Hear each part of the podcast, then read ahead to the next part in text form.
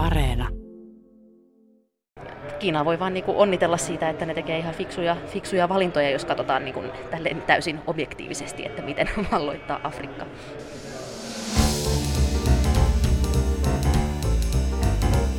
Mistä maailma puhuu, puhuu Kiinasta ja siitä, millainen maailma meillä on, koska meillä on Kiina.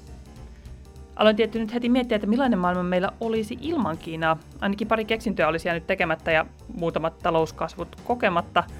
Ehkä sunkin muutamat tavarat tilaamatta, sillä let's face it, Kiina on maailman tehdas ja tulevaisuudessa se haluaa myös olla maailman aivot.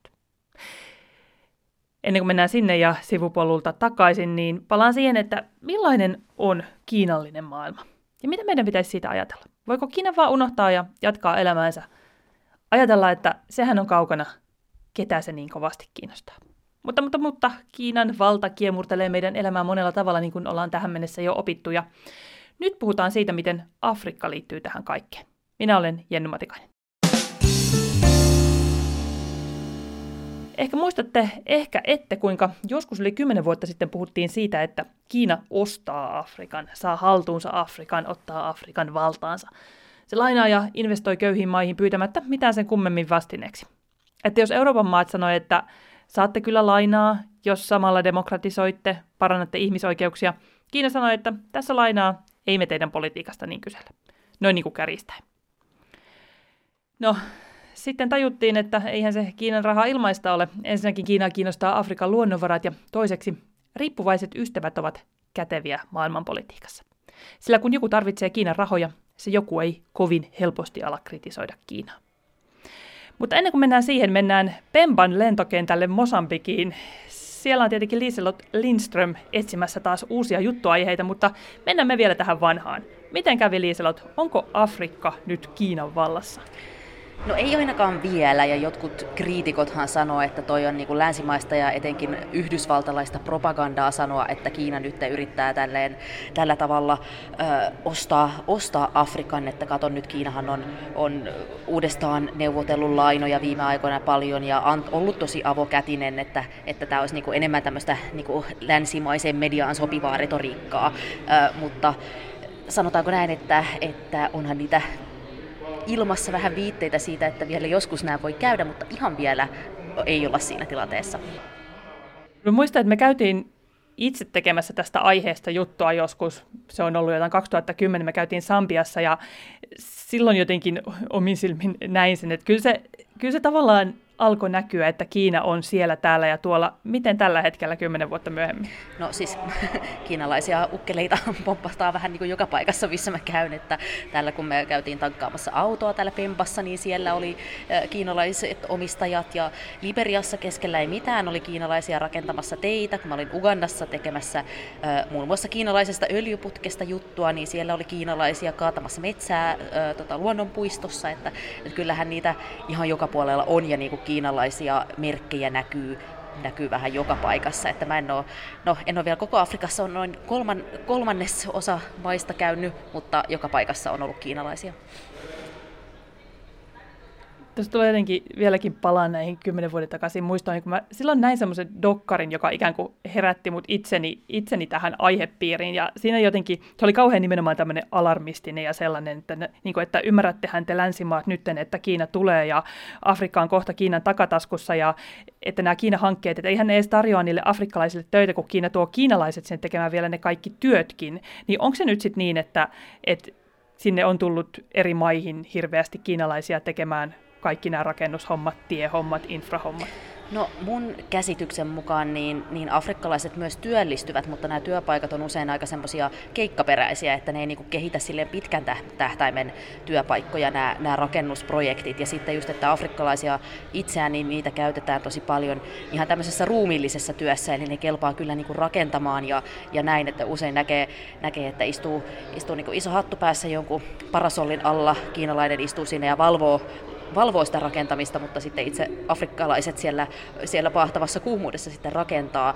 E, mutta sitten tämmöisiä työpaikkoja, jotka vaatisivat ehkä, että lisäkoulutettaisiin afrikkalaisia, annettaisiin niille vähän niin kuin tietotaitoja, joka, joka voisi sitten niin kuin myöhemminkin olla hyödyksi, niin, niin siinä Kiina on usein nähnyt, että on helpompaa, helpompaa tuoda niin kuin omaa työvoimaa, joka jo osaa, tietää miten rakennetaan just tällaista junarataa ja, ja, tai, tai tai sellaista, ja, ja sitten niin tuodaan ne rakentamaan. Että tästä niin hyvä esimerkki on just, olen itse asiassa lähdössä menossa nyt Addis Abebaan, eli Etiopian pääkaupunkiin, ja siellä on rakennettu raitiolinja kiinalaisvoimin, ja, ja siellä on jopa kiinalaisia kuljettajia.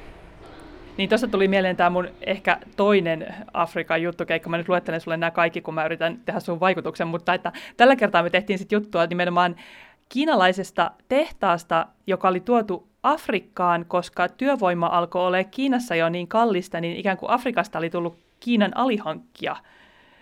Jotenkin tämä, että millä kaikilla tavoin niin kuin Kiina jotenkin, mä en ehkä pidä siitä sanasta hyväksi käyttää, mutta että löytää tapoja niin kuin, no käyttää jollain tavalla ehkä Afrikkaa. Niin, no, no varmaan ollaan just menossa näihin luonnonvaroihin ja se on sitten täysin, täysin eri, eri, öm, eri osasto niin sanotusti, mutta toisaalta mun, mun, mun nähdäkseni se on oikein hyvä, jos Afrikkaan tulee tehtaita, koska sehän on täällä suuri ongelma, että, että täällä ei ole niin tätä teollistumista oikein koskaan tapahtunut. Ja koska kun tulee tehtaita, niin silloin myös rakennetaan infraa sen ympärille.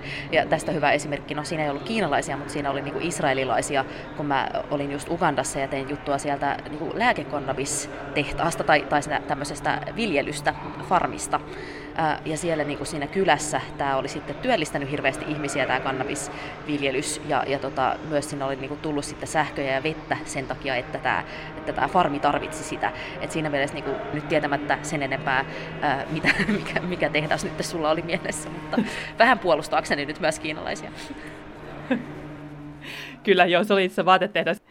Mitä myös tuossa tavallaan just olin lähtemässä miettimään, että se, että mikä osa tästä nimenomaan tästä hyväksikäytöstä on nimenomaan sitä niin kuin länsimaiden katsetta. Ja miten sitten tavallaan itse afrikkalaiset niissä maissa, niissä kaupungeissa, joihin kiinalaiset on tullut, niin ajatteleeko ne, että et hei, tosi hyvä, ne tuli tänne, ne rakensi tiet, ne rakensi tehtaita ja nyt meillä on duuni?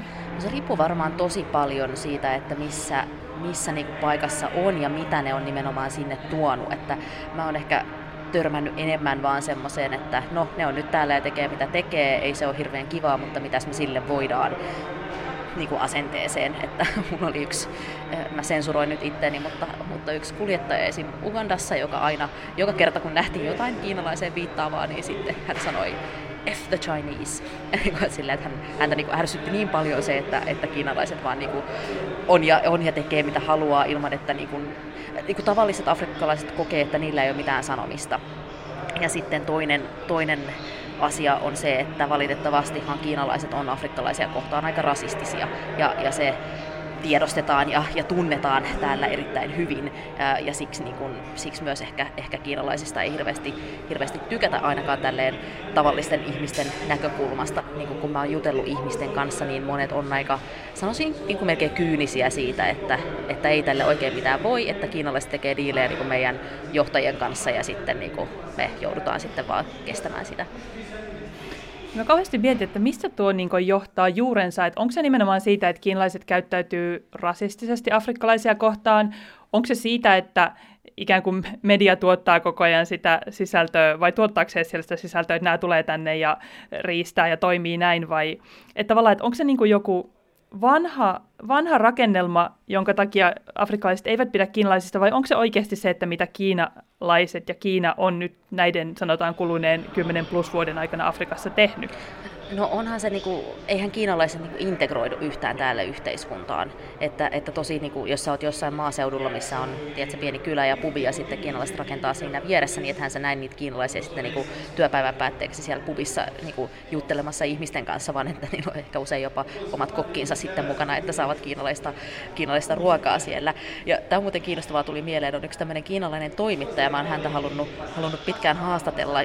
Hän on siis äh, tosiaan kiinalainen toimittaja, asuu Nairobissa ja on perustanut tämmöisen firman tai, tai niin tämmöisiä palveluja, missä hän opettaa kiinalaisia, miten olla afrikkalaisten kanssa.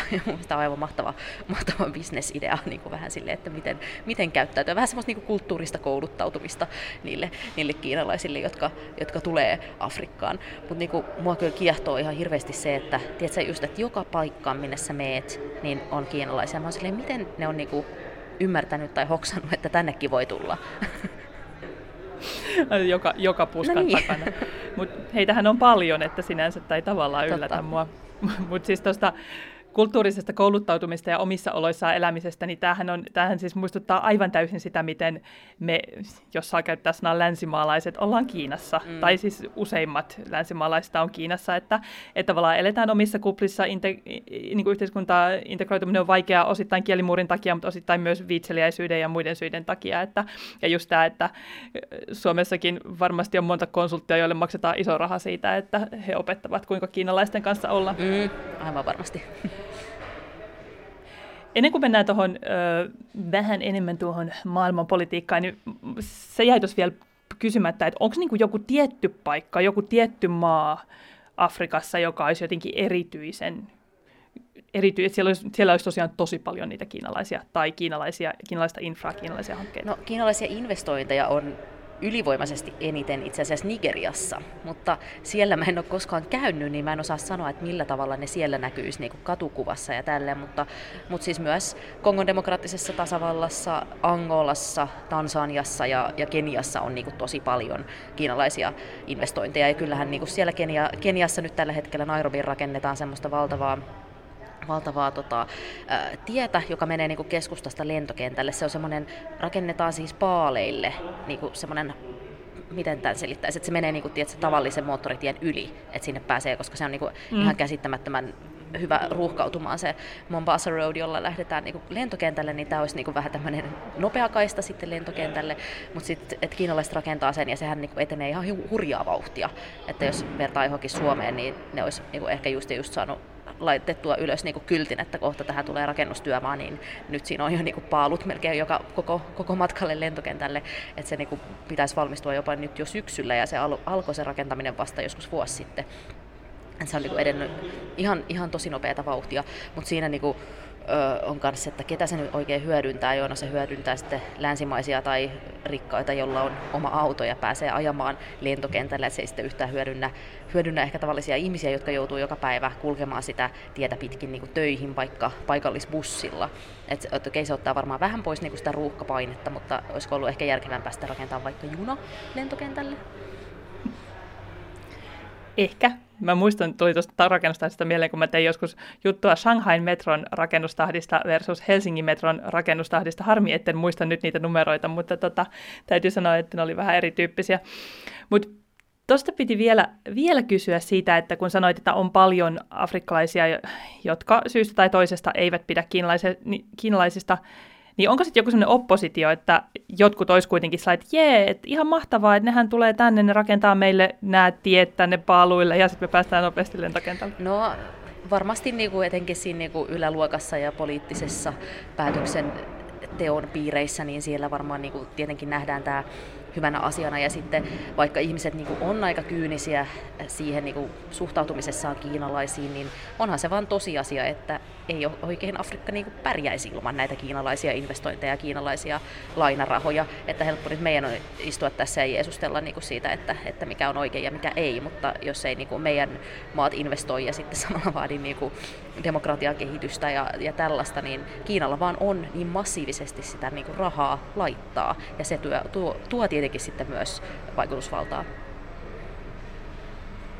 Sehän se, että jos elää köyhissä oloissa ja joku sanoo, että me tehdään tähän tie kyselemättä sen enempää, niin tähän se niin palautuu just, että minkä takia Kiina on päässyt Afrikassa sellaiseen asemaan, missä se on. Mutta tosiaan kun katsoo näitä, näitä niinku numeroita, täl, mä löysin tämmöisen kiinnostavan China Global Investment Trackerin, mistä pystyy katsomaan, että miten, missä Kiina sijoittaa ja kuinka paljon niin kuin ainakin luvuissa, niin Kiinahan on sijoittanut niin kuin Saharan etelänpuoleiseen Afrikkaan 300 miljardia. Mun piti, mä luulen, että se on 300 miljardia dollaria niin kuin eri, eri projekteissa ja se on niin kuin investointeja, se ei ole edes lainarahaa, vaan pelkästään investoinnit, että onhan se, se on niin, niin isoja summia, että ei niitä oikein ymmärrä.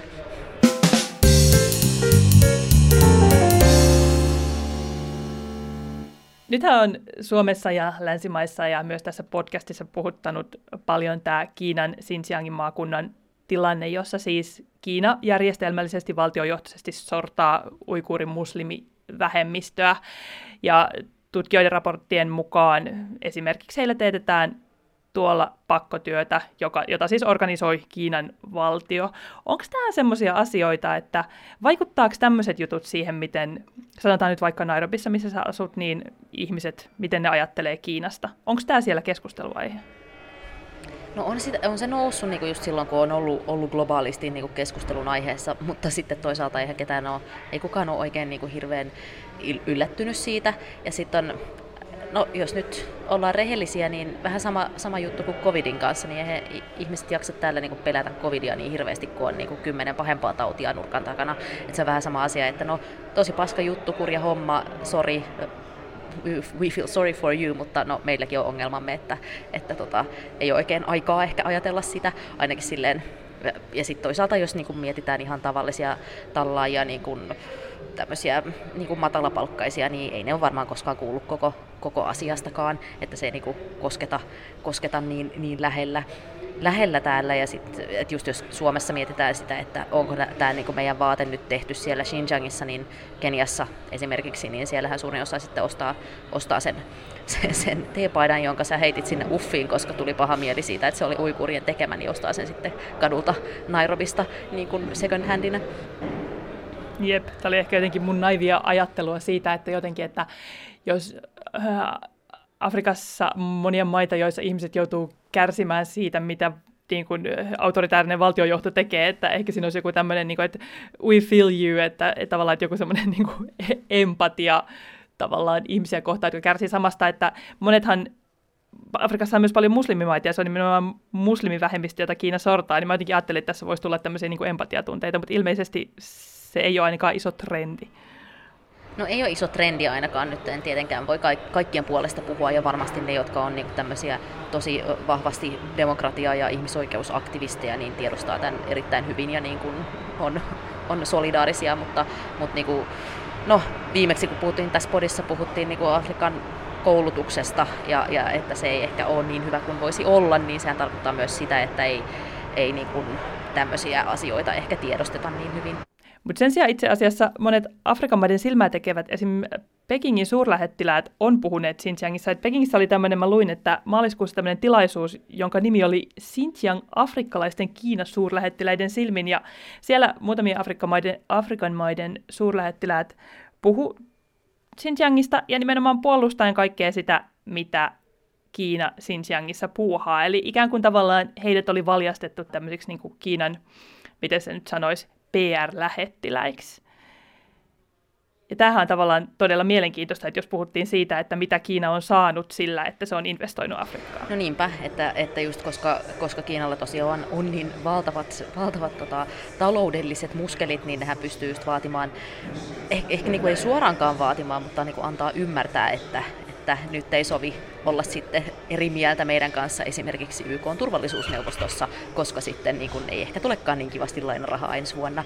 Että se, niin kuin, se on tietenkin, niin kuin, rahahan valitettavasti ohjaa vähän kaikkea ja, ja sitten niin kuin, vaikka ei, ei missään sopimuksissa lukiskaan mitään, niin, niin sehän kuitenkin niin kuin, no, ymmärtäähän sen, että se vaikuttaa. Et, et Kiinaahan on niin kuin syytetty just, just tässä, niin kuin alussa puhuttiin tästä, tästä ö, Afrikan ostamisesta, niin on, on syytetty tästä tämmöisestä velka, velka-ansa käytännöstä, e, että, että just luvataan afrikkalaisille maille ö, investointeja vaikka tärkeään infraan, johonkin satamaan tai muuhun tällaiseen, ja sitten jos ei pystytä maksamaan takaisin, niin sitten jossain niin pienellä siellä, siellä sopimuksessa sitten lukee, että niin muuten Kiina sitten lunastaa tämän, tämän koko sataman, jos ette pysty maksamaan, maksamaan takaisin. Ja tässähän on niin kuin, ö, kritisoitu ainakin tämä meidän länsimainen media, joka on aina oikeassa tietenkin kaikessa ja, ja moraalin, moraalin tota, vartija, niin on kritisoinut siitä, että, että niin kuin nämä sopimukset on, on tosi, tai siis että, että, että ei, julkisesti ei tiedetä niistä paljon mitään, että niitä ei ole niin kuin julkisesti saatavilla, että Kiina niin kuin pimittää niitä, mutta toisaalta myös niin kuin sitten Afrikan maatkin pimittää niitä, mutta se saattaa, saattaa olla sitten, että niitä sitten hävettää se sisältö, eikä ne halua niin kuin kansalaisille sitten kertoa, että mitä nyt tuli luvattua, kun saatiin nämä investointirahat tai nämä, nämä lainarahat, mutta, mutta sitten toisaalta no, jotkut on, on sitten just sanonut, että tämä on länsimaista propagandaa koko tämä, koko tämä käsite, tämä velkaansa käsite, että se, että se ei ole niin kuin, ei ole totta, vaan, vaan tällaista, mitä just amerikkalaiset poliitikot mielellään viljelee, niin kun, kun ne vastustaa Kiinaa. Niin ja sitten toisaalta nähtiin, mitä tapahtui Sri Lankassa, eli satama, satama joutui kiinalaiseen, ei nyt omistukseen, mutta kiinalaisten haltuun lähes sadaksi vuodeksi, koska velkoja ei pystytty maksamaan. Että kyllähän se, tämä koko, nämä kaikkihan kytkeytyy pitkälti siihen Kiinan ihanaan vyö- ja tiehankkeeseen, joka on kanssa semmoinen, että jos siitä yrittää puhua, niin pitää puhua puoli tuntia, mutta tavallaan, jota Kiina ikään kuin tai josta Kiina kommunikoi niin, että se on tällainen kehityshanke, maailman yhdistämishanke, kaupan kiihdyttämishanke, mutta kyllä joka aika monissa muissa nähdään myös nimenomaan siinä, että Kiina levittää lonkeroitaan ja omia niin kuin, strategisia pesäpaikkojaan eri paikkoihin, jolloin ikään kuin se pystyy sitten hallitsemaan jollain tavalla koko maailmaa. Et se, ehkä se totuus on jossain tuolla puolivälissä. Niin. Toisaalta jos mä olisin Kiina, niin kyllähän mä mieluummin rakentaisin sataman Kenian rannikolle lähelle Somalian rajaa, sinne Laamuun, niin kuin ne rakentaa just tällä hetkellä. Se on äärettömän strateginen paikka todella niin kuin, jos, jos nyt kävisi niin, että, että Kenia ei sitten pysty maksamaan niitä velkoja ja sitten Kiina ottaa sen haltuunsa, niin sehän on tosi, tosi fiksu paikka. Niin kuin, että jos mä pelaisin jotain strategiapelejä, niin mä laittaisin just tuohon sataman ja sitten ottaisin sen haltuun. Toinen paikka, tosi strateginen paikka Afrikassa on Djibouti, missä ö, Kiinalla on, on, tota, on, ö, on sotilastukikohta. Ja sehän on tuossa, niin kuin Djibouti on tuossa, jos, jos nyt ei heti tule mieleen tämä Afrikan Afrikan maantiede, niin se on siis tuossa niin kuin Etiopian ja Eritrean yläpuolella, Somalian, Somalian ja, ja niin kuin Etiopian ja Eritrean välissä periaatteessa. Ja vastapäätä on, on ö, Jemen, ja niin kuin tässä on tämä Aaden lahti, ja tässä siis sieltä kaikki laivat, jotka lähtee Suosin kanavan läpi, niin kuin kulkee sitten siitä Djiboutin ohi. Sekin on niin kuin todella, todella strateginen paikka. Että mäkin laittaisin sinne varmaan just strategiapelissä niin kuin joku sotilastukikohtan, että ihan niin kuin Kiina voi vaan niinku onnitella siitä, että ne tekee ihan fiksuja, fiksuja valintoja, jos katsotaan niinku täysin objektiivisesti, että miten valloittaa Afrikka. Juuri näin, että tavallaan se, että jos tämän kaiken sanoittaja ei olisi länsimedia, tai siis mietin sitä, että jos Yhdysvallat toimisi näin, niin kuinka länsimedia siitä kirjoittaisi versus se, että Kiina toimii no näin. Että milloin, milloin joku siirto on fiksu ja milloin se on vaarallinen ja uhkaava. No niinpä, että se on, riippuu siitä, että kuka sen tekee ja, ja onko se mun kaveri vai onko se, ei, vai onko se mun, mun vihollinen.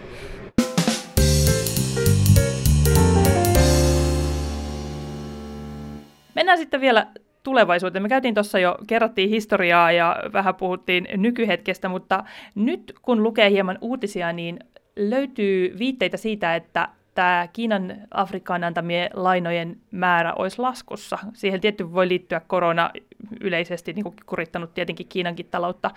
Miten, mitä tapahtuu, jos Kiina alkaa sulkea lainahanoja Afrikkaan? No onhan se valtava, valtava isku tosi monelle, koska mä luulen, aika monen maan budjetti on niin kuin lasketaan ensi vuodelle siihen varaan, että näin paljon Kiina antaa sitten lainaa, niin että pystytään tekemään sitä ja tätä. Mutta tätä on, tästä on niin kuin varoitettu nyt, että vaikuttaa siltä, mutta, mutta vielä ei ole mitään niin kuin varmaa, varmaa tietoa siitä, että onko näin. Öm, myös luin yhden tämmöisen tekstin, joka sanoi, että, että niin, kuin, niin, että Kiina ehkä rupeaa näkemään, että, että Afrikka ei ole niin varma sijoitus, mutta sitten tai tämä teksti se itse asiassa niin vastusti sitä ajattelua, että se on niin länsimaista ajattelua, että Afrikka on jotenkin hankala paikka sijoittaa ja, ja niin vaikeaa saada rahaa takaisin, jos sinne sijoittaa, että kiinalaiset ei yhtään näe sitä sillä tavalla, vaan täysin toisella tavalla. Mutta, mutta tota, mutta mut Kiinalla ja Afrikalla on yleensä joka vuosi tämmöinen, yhteiskokous, huippukokous. Se on yleensä syksyllä, missä sitten kaikki nämä asiat käydään läpi ja sovitaan, kuinka paljon, paljon Afrikka saa lainaa ja sitten Xi Jinping pitää siellä hienon puheen ja kertoo, miten paljon Kiina aikoo nyt lahjoittaa ja sitten otetaan vähän kuvia siitä, kun kaikki näyttää, miehet näyttää iloisilta ja, ja ravistelee toisien, tois, toisensa käsiä. Ehkä nyt ei korona-aikana sitä tehdä, mutta, mutta että se nähdään sitten syksyllä, miten, miten käy. Mutta sitten toisaalta mä oon myös lukenut semmoisia analyysejä, että ei, ei tämä nyt, ole tapahtumassa, että Kiina vähän nyt, nyt niinku uudelleen neuvottelee monia lainoja ja sitten sit katsoo, että, että minne, minne lainaa lisää. Että ei Kiina ole niinku missään millään tavalla luopumassa siitä etulyöntiasemasta, mitä sillä on Afrikassa.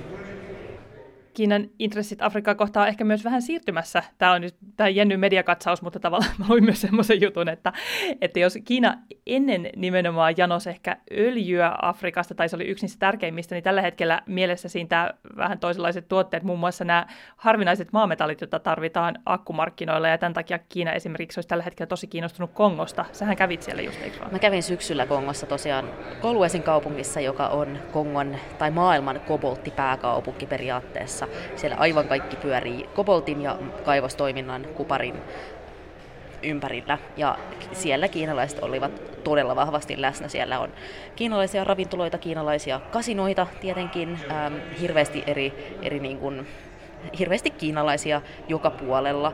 Äh, ja syy siihen on se just, että noin 70-80 jopa prosenttia maailman koboltti, kobolttivarastoista löytyy äh, nimenomaan sieltä eteläisestä Kongosta ja Kiina, Kiina omistaa todella suuren osan maailman suurimmista kobolttikaivoksista tai oikeudet niihin ja jalostaa valtavan määrän maailman koboltista. Et sehän on kiinnostavaa se, että, että toiseksi suurin maailman kobolttijalostaja on, on Suomi, mutta Kiina tosiaan pitää niin kuin, todella vahvasti koko, koko markkinaa niin kuin hallussaan.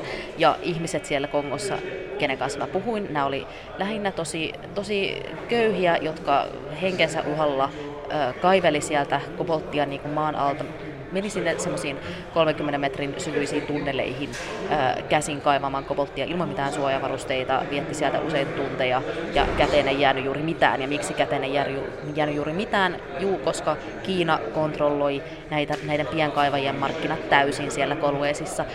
Et, että jos, jos, jos mä olisin pienkaivaja, mä kaivan sitä kobolttia, sit mun pitää lähteä kobolttimarkkinoille.